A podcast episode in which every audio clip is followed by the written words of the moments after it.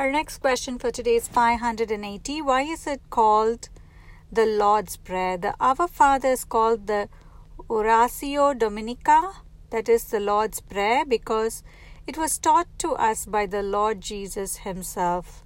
My reflection for this question will be at the end of question 581.